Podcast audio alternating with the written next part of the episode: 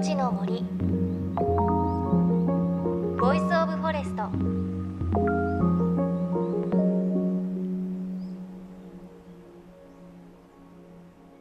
おはようございます。高橋万里恵です。JFN38 局を結んでお送りします。命の森 Voice of Forest。この番組は森の長城プロジェクトをはじめ全国に広がる植林活動や自然保護の取り組みにスポットを当てるプログラムです。各分野の森の賢人たちの声に耳を傾け森と共存する生き方を考えていきます。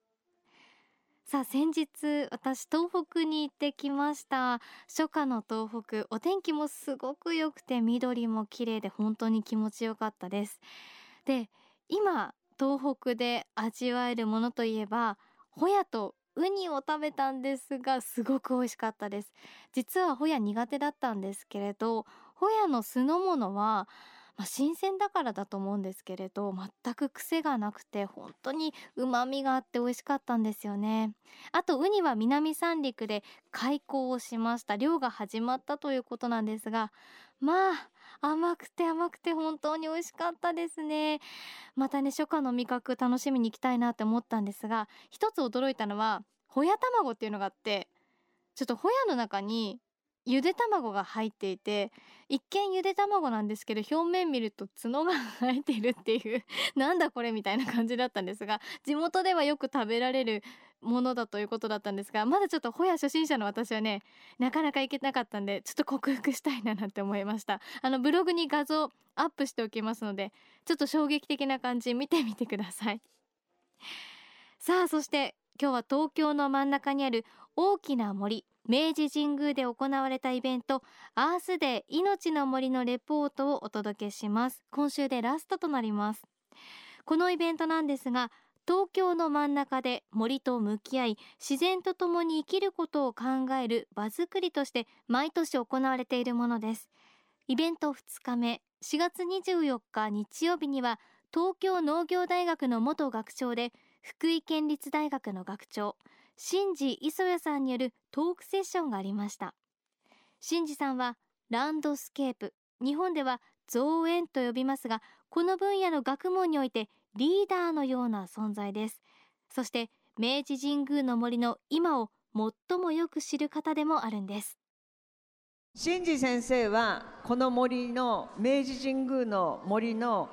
隅から隅までをご存知。調査座長をやられて、まあ、50年に一度調査が行われるんですけども100年目ということは2度目の調査のボスをやってご覧になってどんな感想をお持ちでしたか、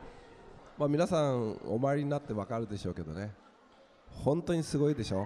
あれは生き物一個一個のね生き物の力ですよ、はい、だからこれだけの森があるとねいろんなドラマが展開するっていう、うん、その一例でしょうね、はい、ただ特別の森ではないんですよ本当は。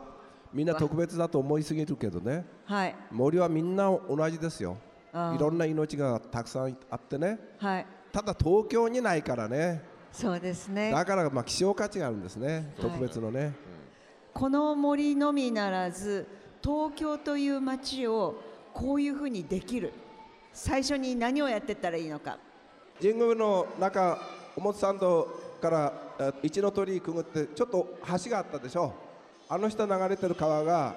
あの南池から流れる渋谷川の源流ですね、はい、春の川。そうそう、はい、春の川、はい、で渋谷の駅の方行くとね飲み屋街があってあの後ろずっと流れてるわけね、はい、であれが今度外苑の国立教育所の脇を通ってるわけですね、はい、ですから今は埋めてあるけどね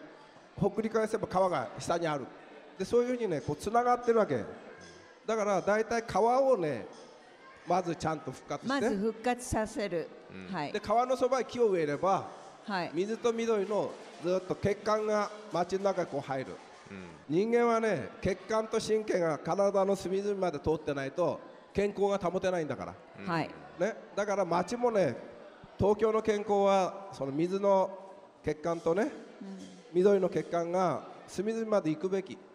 で昔の川とかは全部そうなってたの、うん、もう今コンクリートにしちゃってね、うん、もう使えるとこ全部道路にするから、はい、ダメなんですよ、だからこれから東京はもうちょっと小さくなった方がいいね、あの私の仕事はランドスケープって言うんですけど、もともとはねニューヨークのセントラルパークが始まりなんですよ。僕らの専門が生まれたのはね、うん、それはねやっぱり都市化が進んでね工業化が進むとね人間おかしくなる。都会に人が集まって暮らすとみんなおかしくなるっていうのを気が付いた人がいて、はい、ほんであのセントラルパークを作った。人口60万の時に320ヘクタール作ったんだから。人口60万の時に320ヘクタールの 800×4 キロの公園を作ったでしょ、うん、それがセントラルパークだから、はい、ここは100ヘクタール、うん、あれ、はい、これの3倍、うん、だから日本はねいくら頑張ってるったってまだまだだめなんですよね。あなるほど。だからそのくらい緑が必要で、でもそういうのをモデルにしてこう内縁と外縁間ずっとイチョウ並木でつないだでしょ？乗馬道で、はいはい。乗馬靴みたいだけど。はい。ね？だからみんなつなぐって緑と水はねつなぐのが基本なんですよ。あはは。つながないとダメ、一つずつポンポンとあっただけで。生き物が大体移動できない、うんね、ね。魚でも小動物でも、はい、緑が続いてればずっとつながるでしょ、はい、とすごく行動範囲が広くなると健康になる、うん、人間もそうでしょ？小さな部屋じっといたらみんな病気になっちゃうでしょ？なるなる、ね、鳥もそう。巣だけあったってダメ。で餌があって。そう広い行動範囲が必要、はい、そこをみんな忘れてんの、はい、だから今の年はね便利にだけしてねコンパクトになってりゃいいと思ってじっとしてたら生き物じゃないですよ、はい、生き物は座ってね座もちろん静かで安はい、安心できる場所、はい、だけど日中は行動的じゃなきゃいけないから、はい、それで健康は維持されてるんだから、うんうんうん、本当の都市ってそういうもんですよ。そうですよね、東京には渋谷川という川が流れているんですがそのほとんどは現在暗渠つまり蓋で塞がれてしまっています。でこれを復活させようという機運はずいぶん前から高まってはいるんですよねであのお話にもありましたが川の復活だけではなくその川沿いの緑も復活すると確かにその公園と公園を行き来できる渡り廊下のようなイメージになって魚もそうですが、まあ、鳥とかね小動物も行き来できて本当に生物多様性につながりますよね。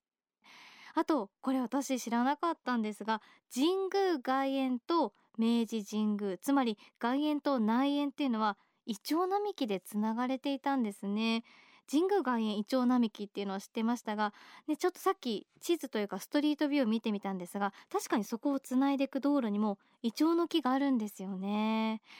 さあそしてこの神宮外苑周辺の街路樹のイチョウこれには知られざる秘密が隠されているようなんです。ちょっと一つ面白い話をするね。明治神宮のえー、外苑の表参道はイチョウ並木です、はい。ね、であれはここの明治神宮の全体の林園のまあ義士がいました、はい。えー、折下義信という人なんですよね、はい、我々の造園会の大先輩です。それでねみんな苗木は自分で作った。植木屋に売ってないから。でその時にねイチョウも3000本3000か4000種をまいたそうだ。立派に育っててね、うん、いい苗木はみんな他へ持って行っちゃったらしい、えー、それでいい苗はみんな持ってかれちゃって残り物のどうしようもない苗が300本あってそれが外苑のイチョウ並木です。えー、ね、あの今立派になって何が言いたいかっていうとね、うんはい、見捨てられたやつだって頑張れば頑張ってるっていう話ですよ、ね、素晴らしい。元気が出ます。あのつまりね自然のものっていうのはそういうことがいっぱいあるんですよ。都市型の社会っていうのは競争社会でね、はい、もうエリートだけが行くっていうふうにみんな思ってるわけ、はい、で落ちこぼれからもっとちゃんとしたものになっていくってことはいっぱいあるってことですよ。それはそれを認めてその苗に注目してねそれをだからゆったりした感覚で植えた、普通の街路樹8メーター間隔なんだけど外苑の表参道をもっとゆったり植えて、将来を見てね、とあれだけ立派なイチョウ並木ができるんですよ、僕が言いたいのはね森から何が何かこう学べることがあるんですよ、人の生き方としてね、はい、だから何もないとこだって森は作れるってこと言ったし、はい、いろんな種類を混ぜておくと時間がいい本物の森にな育ててくれる。家族って大家族性ってそういうああそうですね。僕はそれのそういうことを学んでほしいですね。こういう。でもうね明治神宮の森は実は100年経ってます。100年が2020年って言ってるのはね鎮座鎮座っていうのは神社がオープンしてからで工事はその前からずっとやってるわけ。だか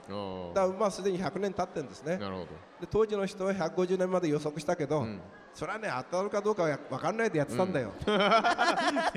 当たりすぎちゃって、うん、今150年ぐらいの予測に近い状態に今なっちゃったわけですこれもね日本の自然の凄さってことだよ。いい条件が良ければどんどん育ってだ明治軍はもうすでに30何メーター40メーター近いのが育ってるわけですよで条件が良くて周り中森でしょ、うん、森の中にいる木はね安心ですよ、うん、都会のいやらしさとか排気ガスにさらされてるのはそうはいかない、うん、やっぱこれだけまとまるとねだからこれを植物社会と言います。植物にも社会があるんだよ。人間はみんな人間社会と思ってるけど植物も植物社会ですよ、だからいろんな木がいろんな種類が助け合ってうまく生きてるんだ、だからまあでも原理は簡単でいろんな種類集めとけばよろしい、はい、それ生物多様性という、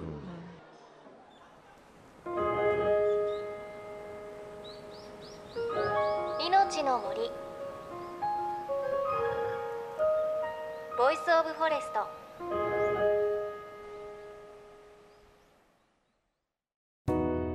JFN38 局では東日本大震災で被災した沿岸部に津波から命を守る森の防潮堤を作る森の長城プロジェクトを支援する募金を受け付けています。この森の長城プロジェクトに取り組んでいる AIU 損害保険株式会社では中小企業を災害や事故から守る損害保険のラインナップビジネスガードを提供。